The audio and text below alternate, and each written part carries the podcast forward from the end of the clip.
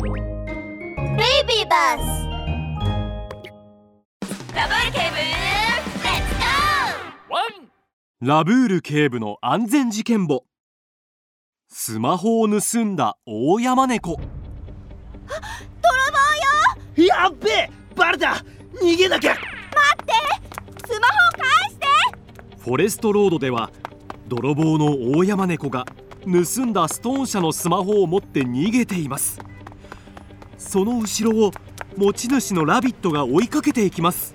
えええうわ、ま、マジかよ。あのウサギ走るの早すぎない？あ、もう、もう走れないよ。やっつもの区画を追いかけられた大山猫はまだ追いかけてくるラビットを見ると思わず絶望の涙を流しました。まさかこの神の手の大山猫の命運も今日で尽きたか。いや、そうさせるわけにいくもんか。大山猫が絶望しながら角を曲がると、目の前にはバス停があり、ちょうどバスが止まっているところでした。大山猫は一瞬で希望を見出すと、すぐにバスに乗り込みました。ラビットが追いつきそうになった時、バスはドアを閉めて発車してしまいました。え、行かないで、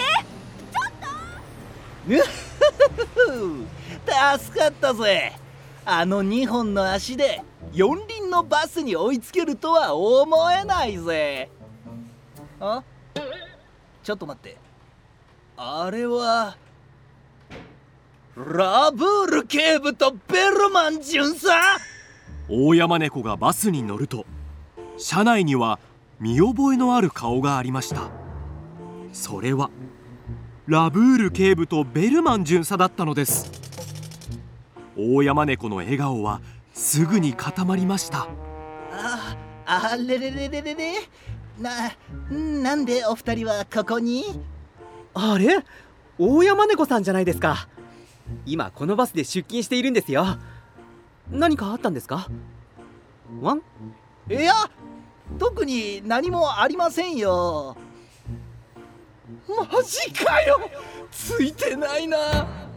大山猫は今すぐにでもバスを降りたかったのですが、降りられないので仕方なく思い切って席に座りました。緊張しすぎて足が震えています。わちゃちゃ、大山猫さん、顔色が悪いですが本当に大丈夫ですか？ベルマン巡査は心配そうに聞くと、ラブール警部も振り向きました。ええええ、だ、大丈夫です。ちょっとお腹が。大山猫がおでこの冷や汗を拭きながら説明しようとした時、ポケットからスマホの着信音が聞こえてきました。盗んだスマホが鳴っていたのです。大山猫は慌ててスマホを取り出すと、電源をオフにしました。おかしいな。大山猫さんのスマホのケース、あれはどう見ても女性ものだったぞ。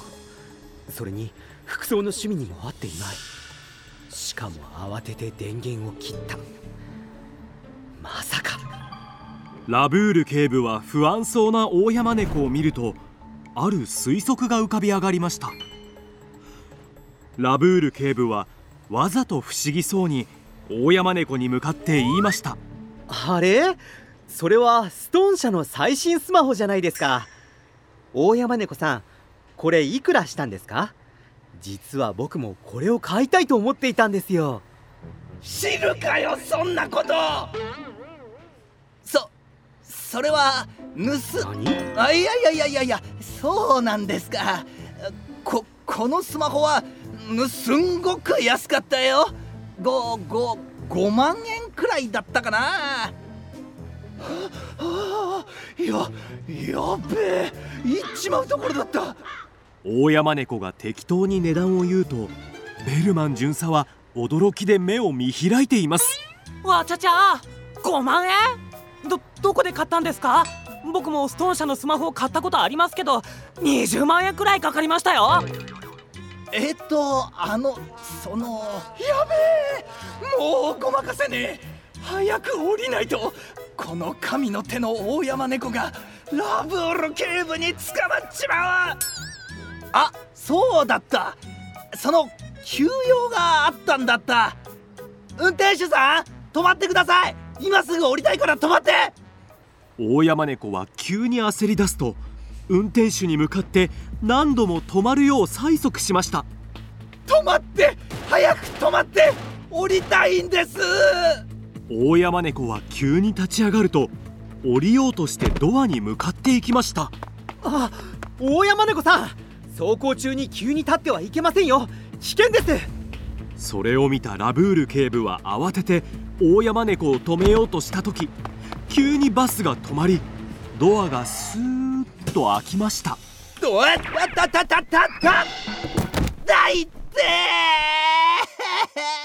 大山猫はバランスを崩し、バスからゴロンと転がり落ちました。ラブール警部は慌ててバスを降りると、大山猫は転んだせいでクラクラしていて、頭にもコブができていました。大山猫さん、大丈夫ですか？だ、大丈夫。大山猫さん、バスの走行中に席を立って車内を移動してはいけませんよ。バスが止まった拍子に転倒して怪我してしまうこともあるんです。えー、そ、そんなに危なかったのか。わ、わかりました。あ、ここはどこ？あ、フォ、フォレスト警察署前。あー、ラブール警部、もう時間がないから行きますね。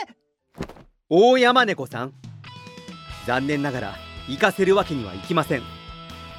先ほどの怪しすぎる言動から、あなたの持っているそのストーン社のスマホはあなたのものではなく、盗んだものである疑いがあります。とりあえず警察署まで来てください。いやー、大山猫は絶望で地面に座り込みました。スマホを盗んだら追いかけられて、バスに乗ったらラブール警部に捕まえられて、もう泥棒なんてしない。怪しい乗客。わちゃちゃー、ラブール警部、シャイニーリゾートに着いたら思いっきり遊び倒しましょうね。ベルマンくん、落ち着いてください。そんなに動いたらコーラがあふれちゃいますよ。シャイニーリゾート行きの専用バスの中で、ラブール警部とベルマン巡査が楽しそうに話していると、突然ラブール警部が隅の席に怪しい二人組が座っていることに気づきました。ベルマン君、ちょっとあっちを見てもらえますか。わちゃちゃ、ラブール警部、あの二人組なんか怪しいですね。こんな真夏なのに汗まみれになってまで、分厚いカツラとマスクをつけて、それにサングラスまで。うーん、やっぱり変ですよね。はっ、もしかして。ラブール警部がそう言うや否や、隅にいた二人組が突然立ち上がり、ニヤニヤ笑いながらバットを取り出すと、肩にポンポンと当て振りかざしました。ヘイヨーオー、さっさとてめえら金をよこせよ。あーははは。ヘイヨーオー、さもなきゃてめえらお尻を叩くぜよ。オーイエーイ。ああ、助けてくれ、バスジャックだ。怖い、誰か助けて、助けて。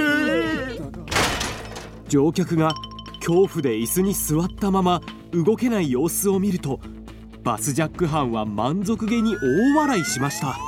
ヘイヨー、恐怖に歪むお前らの顔、余裕に歌う俺様の顔。ヘイヨー、ヘイヘイ、運転手さんよ、運転はそのまま続けてくれよ。他のやつらはおとなしく金を出せ。さもなきゃ誰も下ろさねえかな。乗客たちは震えながら財布を取り出しています。ベルマン巡査は焦った目つきでラブール警部を見ました。わちゃちゃー、怪しいと思ってたけど、まさかあいつらバスジャック犯だったなんて。ラブル警部、どうします？うん、今から飛びかかってあの二人を逮捕しますか？今はダメですよ。奴らは武器を持っています。それにバスの中は狭いので、下手に刺激してしまうと他の乗客に怪我をさせてしまう恐れがあります。何か他の方法を考えなければ。どうすれば不意をつけるだろうか。ラブール警部はベルマン巡査が手に持っているコーラとバスジャック犯が振り回しているバットを見ると、黒く丸い瞳を輝かせました。いい方法がありました。ベルマン君、こうしてこのコーラを。なるほど、わかりました。ヘイヨー、てめえらこそこそ何してんだい。二人組のバスジャック犯は突然振り向きました。ヘイヘイ、てめえらこそこそ喋ってんじゃねえよ。言うこと聞かねえとどうなるか分かってんだろうね。わちゃちゃー、やめてくれ。殴らないで。持っているもの全部渡すから。うん、スマホ、財布、時計に鍵、ほら全部渡しますよ。あ、あとコーラもあった。ほらすぐ飲めるように蓋も開けてあげますね。ふふ。ベルマン巡査は怖がっているふりをしながら手に持っているコーラを強く振ると、バスジャック犯の顔に向けてコーラの蓋を開けました。何それ。よよよ、俺らにコーラをかけやがったんだ。バスジャック犯の顔がコーラまみれになると、バスジャック犯は顔を真っ赤にしました。ふたりは拳を握りバットを振りかぶると、ベルマン巡査に向かって飛びかかろうとしました。すると突然、ラブール警部が大声で叫びました。皆さん、手すりに捕まって。運転手さん、急ブレーキ。は、は、はい。二人のバスジャック犯が手すりに捕まってないタイミングを見計らって、ラブール警部はすぐに指示を出しました。運転手のトンビがすぐにブレーキを踏むと、ギーッという音とともにバスが激しく揺れ、急停止しました。何も掴んでいなかったバスジャック犯は何も反応することもできずにバランスを崩し、通路に転倒するとバットも落としてしまいました。動くんじゃない！警察だ！ラブール警部とベルマン巡査はふたりが転んでいる隙にバスジャック犯を取り押さえました。ラブール警部がふたりのサングラスやカツラを取ると、バスジャック犯はシェパード兄弟でした。ヘイヨー、おでんの頭、腫れちまってよ。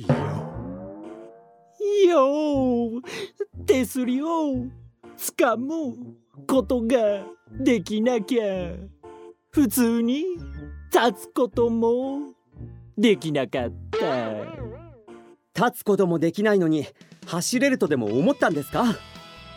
バスの走行中に何も掴まないでいると、急ブレーキなどの際に転倒する恐れがあるので、危険なんですよ。まあ今回はそれを利用させてもらいましたけどね。